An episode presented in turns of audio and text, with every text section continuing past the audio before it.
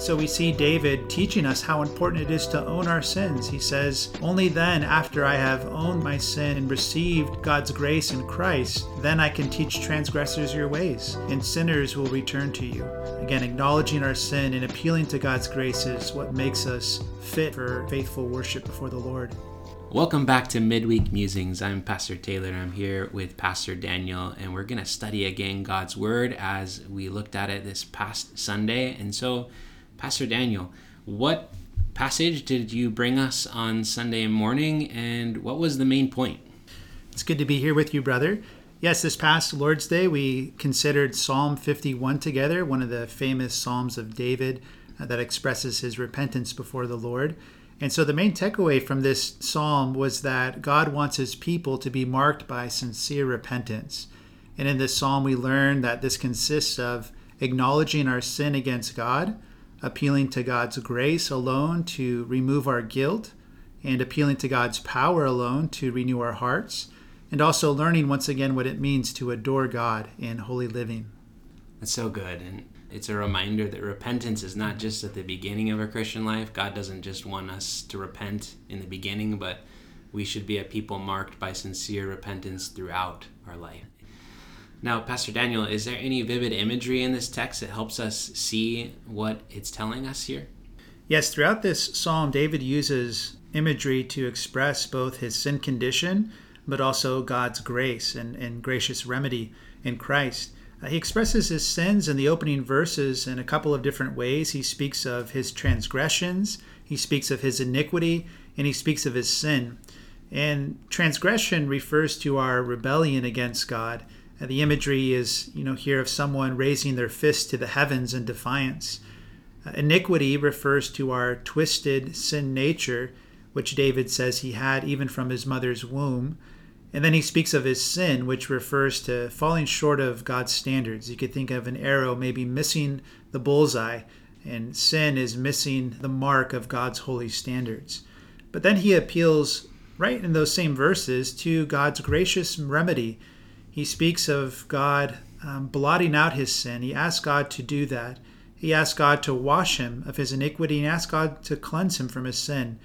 Uh, blotting out refers to a king who would remove certain things from a book, maybe certain lines or certain pages. And David is asking God to remove uh, that record of wrongs that stands against him, so to blot it out.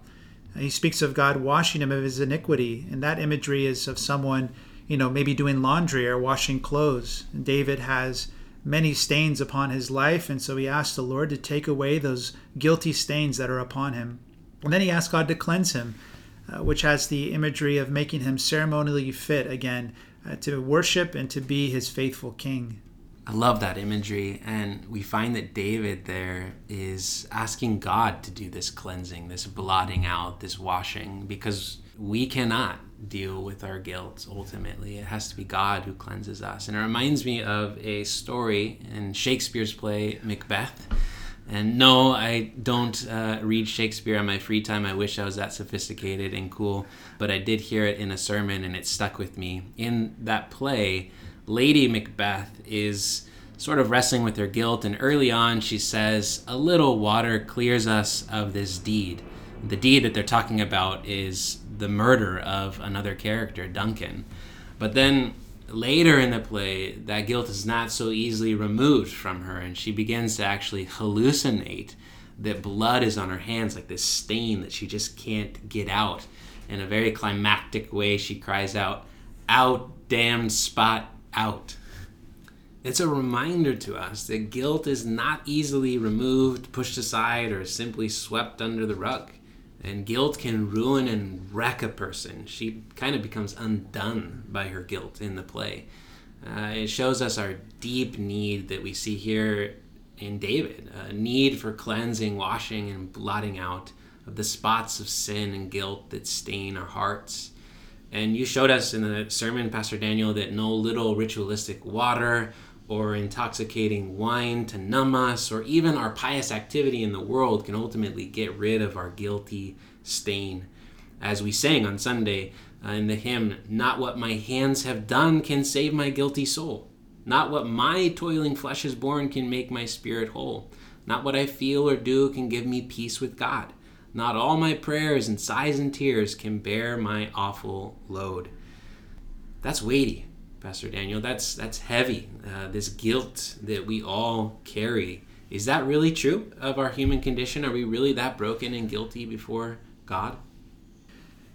Yes, and we don't appreciate really the good news of the gospel of Christ until we own that bad news. But as Christians, we, we joyfully believe that God so loved this world that he gave his only Son, that whoever would believe in him would not perish but have everlasting life. And we believe that God sent his Son into the world to take upon our flesh and to go to that cross for us, and on that cross to bear all of our guilt and all of our shame, uh, so that God could blot out our sins and cleanse us and forgive us. And that's what we see in this psalm. We see the reality of our sin, but we also see the grace of God that is greater than all of our sins. And we're reminded in a text like this as well that, you know, we see a lot of issues going on in the world today and a lot of uh, brokenness around us. And we're reminded that at the heart of that is our sin and our rebellion against God. But that's what Jesus came to deal with first and foremost, to remove uh, sin from from our lives. Oh, what good news it is to hear of the gospel. And it makes me think of King David. Uh, what was the gospel promise he was holding on to that he was thinking about? How did he envision God cleansing him from his sin? Is there any imagery in this passage that, that jumps out to us about that? Yes. Yeah, God showed him that cleansing in different ways. And one of the ways that he expresses that is when he asked God to purge him with hyssop and then he would be clean. And that hyssop branch was used by the priest to be dipped in blood, and he would sprinkle an unclean house or an unclean person like a leper in order to declare it clean once again. And so we see David calling out to God as his great priest, asking him to, to remove his sin and also to declare him clean. And as Christians, we hear that imagery in light of Christ, we see that cleansing comes at a cost, that it took nothing less than the blood of the Son of God to be shed for us to cleanse us of our sins so that we could hear that wonderful declaration that we are clean mm-hmm. and holy in God's sight. In fact, David says, Wash me and I will be whiter than snow. And that's the imagery of purity through and through, right? And God making us pure from the inside out. And we see that in Christ. Jesus uh, covers us in his righteousness in those white, holy garments. Uh, but then he also gives us his Holy Spirit to make us inwardly holy, to make us more like himself. As we sing in that beautiful hymn, Rock of Ages, he saves us from guilt and he makes me pure. That's beautiful and such good news. And it's it's somewhat ironic or counterintuitive, right? That blood, which is hmm. red and stains things, can make us whiter than snow. It's speaking about the cleansing of our record before mm. God, our record of sin. That justice is served by the blood of Christ, that He paid the punishment for us. And so now there is no more condemnation for those who are in Christ. Uh, we have a clean record uh, before God the Father based on the blood of Christ, which was shed for us. Now, Pastor Daniel, how is God's truth as presented by this text renewing and reshaping your own heart? Yeah, this text is a tremendous comfort in many ways. Uh, one of the ways it, it comforts me and God's people is that it reminds us that even the worst sins of our life can be forgiven. Uh, this psalm opens up with an introduction, uh, sometimes called a superscription, which tells us the occasion of this psalm. It's when Nathan the prophet addressed and confronted David after he had sinned by committing adultery with Bathsheba. And in David's fall, we also see him killing Bathsheba's husband Uriah as well and committing murder. And so we see many different grievous and scandalous sins in David's life, uh, this man who was the anointed king of Israel. But again, we see God's amazing grace to cover his stains. As Nathan the prophet told him in 2 Samuel 12, the Lord has put away your sin it's easy for me to believe, oh, God can forgive and reach my quote unquote respectable sins, mm. you know, the smaller ones.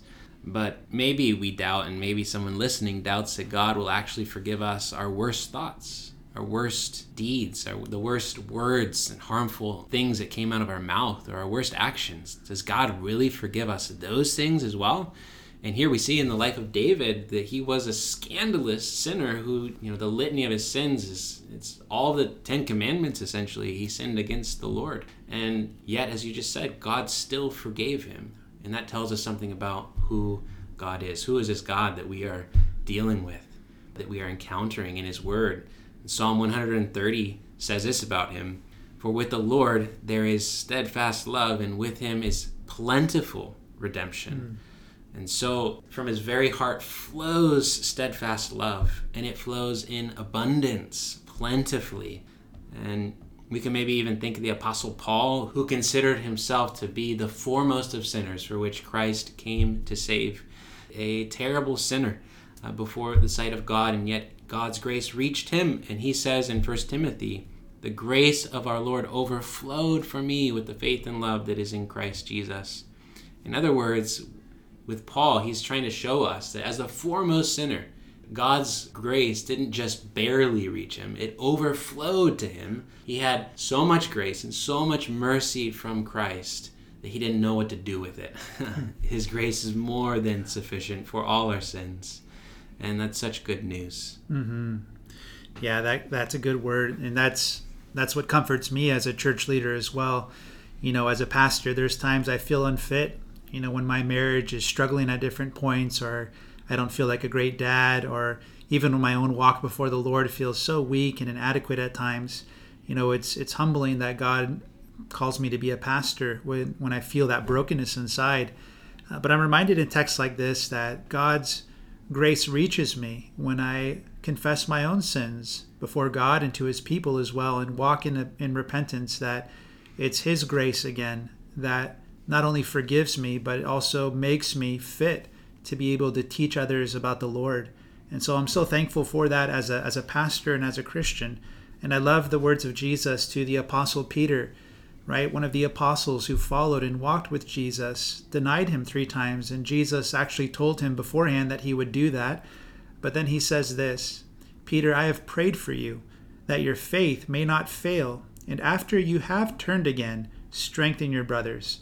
And we see God's restorative grace there to not only bring us back on the path spiritually, but also to make us fit again to teach others about Christ. That's beautiful and so encouraging that God's promising not only to forgive us, but He's also promising to renew us, to mm. restore us, right? Now, Pastor Daniel, there's so much comfort in this psalm. In what ways is it correcting you? Yeah, this text reminds me how important it is to take ownership of my own sins you know, when I sin, or dear listener, when you sin, you know, often we blame other people for our actions, we blame our circumstances for why we sinned. But we're reminded in this psalm that we need to recognize how sin flows from our own fallen hearts. And so it's necessary for us to own the sin in our life personally. It's necessary for us to own sin in our churches. It's necessary even for us to own sin in society. I think the real damage happens in relationships and even in cultures when we allow not only sin to take place, but we allow it to be unconfessed. When we fail to own our sins or to own past wrongs in all these different settings, it becomes toxic, right? Churches can become toxic, families can become toxic, workplaces can become toxic when we allow sin to fester and when no one actually owns it.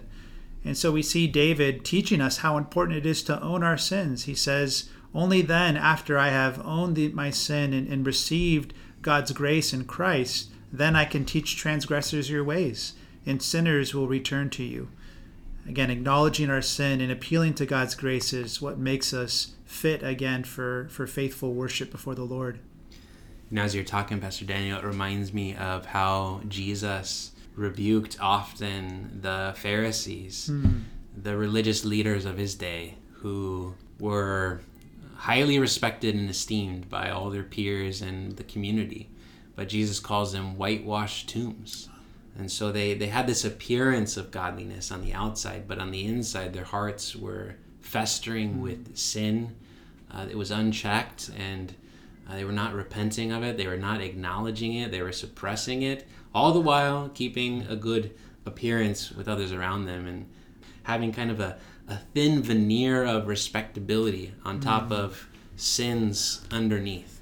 That is not the way uh, we should go forward. And the gospel actually liberates us out of that because we can confess our sins with the confidence that there is forgiveness of sins. You know, that uh, we don't love each other based on the appearance of respectability or the appearance of godliness in one another. We love one another because God has so loved us in Christ. He has chosen to forgive us, redeem us, and renew us, and we are united in that.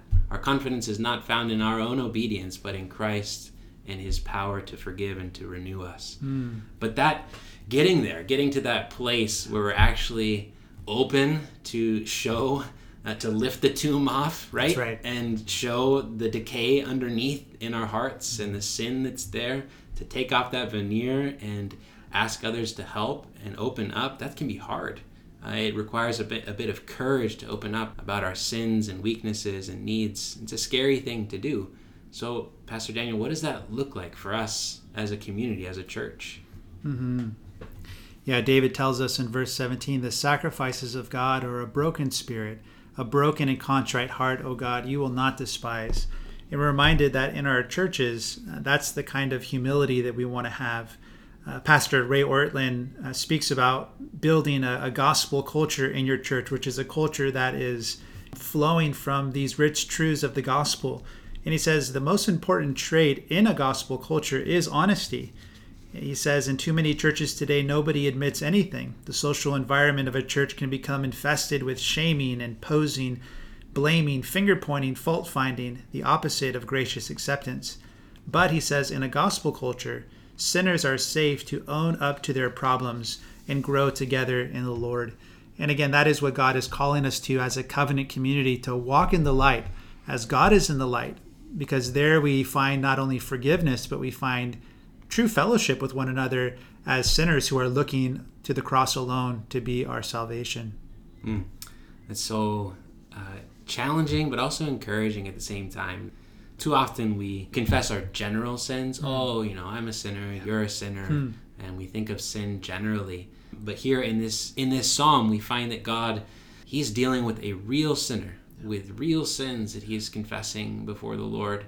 And he wants us to be raw and open with him mm. about our sins and to one another, recognizing that God is able to save us to the uttermost with respect to all of our sins. Now, Pastor Daniel, what are some practical takeaways for all the different kinds of people in our congregation?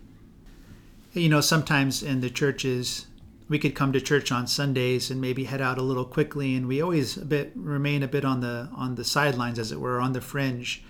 And a psalm like this reminds us that you know sin it does thrive in isolation, and sometimes when we sin, you know it carries with it some shame, and that keeps us away from God and also from His people. And so, if you're listening to this, and, and maybe you're not plugged into um, the church in any meaningful way, and, and you're struggling with sin in different forms, uh, know that God has provided uh, a church where you could hear this good news of the gospel, which liberates us from despair and hopelessness. And know that you could find a community of faith where sinners like you are walking with eyes on Jesus, right? Together running that race of faith, laying aside sin and hindrances. But this is a psalm that reminds us that it's important to be owning our sins, and we need to be together to do that the beautiful truth of even Psalm 103 as a father shows compassion to his children, so the Lord has compassion on those who fear him. That when we, again, turn back to God and we fear the Lord, uh, we could appeal like David did to his compassion towards us, his compassionate heart, and he looks upon us in, in love. And so, again, if you're listening to this and and maybe there is no one in your life that is speaking into your life in a meaningful way, we want to encourage you to reach out to a trusted Christian friend, uh, maybe reach out to an elder, to your elder at the church, or to, to a pastor, even to one of us, and to um, maybe share how we can be praying for you. Maybe ask for help in these areas that, that you might be struggling with. Again, God has put us in a community of faith. I love how Pastor Paul Tripp put it. He says, Your, your sanctification that's your growth in God is a community project. And we need that. Our indeed our Christian life, we, we need one another in it. What you quoted earlier from 1 John 1 7 applies so well. It says, But if we walk in the light, if we So it's not you or not mm. I individually, but if we walk in the light as He is in the light, we have fellowship with one another. And the blood of Jesus, His Son, cleanses us from all our sin. And so this is a communal effort. We need community to do this well. We need, um, as Dietrich Bonhoeffer says in Life Together, we need to hear that word of absolution or pardon of our sins from our brother and sister after we've confessed sin. And that helps us really receive in a deeper level the forgiveness of God because mm. through our brother, we hear with greater confidence that God has forgiven us because we need the gospel outside of us, right? It's a word that mm. comes outside of us, good news that has happened in history that we hear declared to us, reminding us that God has done this. He has forgiven our sins. And so we need each other. Mm. We need a community for this to happen. I love that encouragement. Get connected, get plugged in, get to know people, build those relationships, uh, open up your heart with one another, and more and more, let's let's ask God to continue to make this a reality mm. in our church together. Yeah, a brother in the Lord shared with me recently that you know in his past he had been dominated by sexual sins uh, but he said one of the most liberating days came when when he was able to actually share that with a couple of church leaders and he says that was a day when he felt so free and so liberated and it's just like you're saying pastor taylor like when we're able to share those struggles with someone and actually kind of own our sin even before others even though it's an incredibly scary thought there is freedom and there is joy and there's healing when we're walking in the light. And I think it is so freeing and, and joyful because we can breathe knowing that God knows us fully and He loves us still. Um, being fully known and fully loved is kind of what we're talking about here, you know, as we open up and let ourselves be known by others. And it's a bit scary because we're mm-hmm. afraid maybe others won't love us in return. But we know that in the gospel that is the case, and more and more that should be the case among us as brothers and sisters mm. in Christ, that we would be fully known among one another and also fully loving of one another as well, as God has so loved us. Yeah, there's many settings in in the church where we can interact with each other in these meaningful ways, and perhaps we could think about how to allow that gospel culture in those various settings to manifest itself when it comes to sharing our struggles, sharing our joys with each other.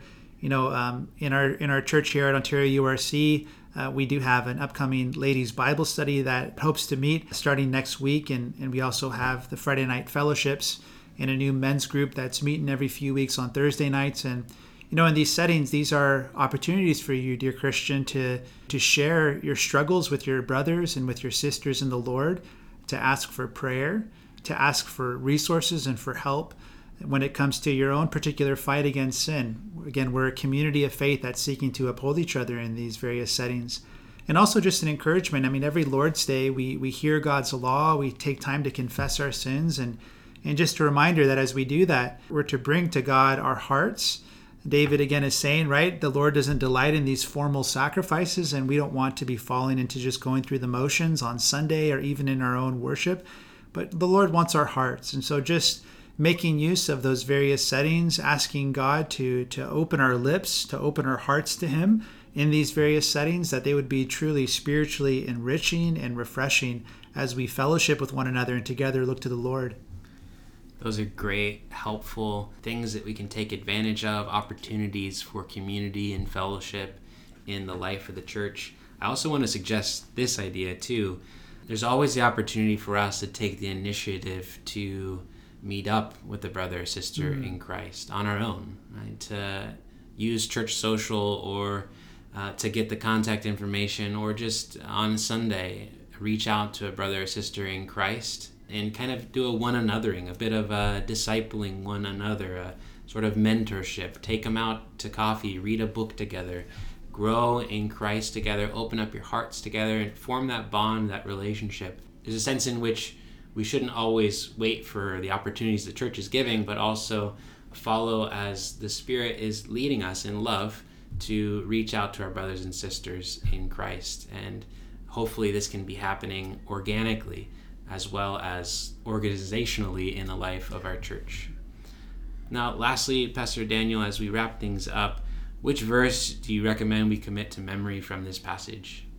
You know, there's many memorable verses in this psalm, but I do love Psalm 51, verse 12, where David prays, Restore to me the joy of your salvation and uphold me with a willing spirit. And I love that, that verse because it highlights our joy in its connection with remaining steadfast in the Lord in our fight against sin. You know, when we find joy in Christ, when we delight in God's ways as our highest good, uh, then we begin to learn how to say no to those lesser pleasures of sin, which always promise some level of happiness and fulfillment, but, but never truly give us that joy.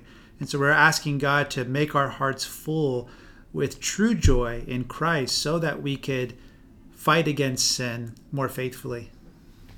Amen, brother. That's a good place to end. And we pray and ask that the Lord would restore the joy of your salvation, Christian, and uphold you today and this week with a willing spirit.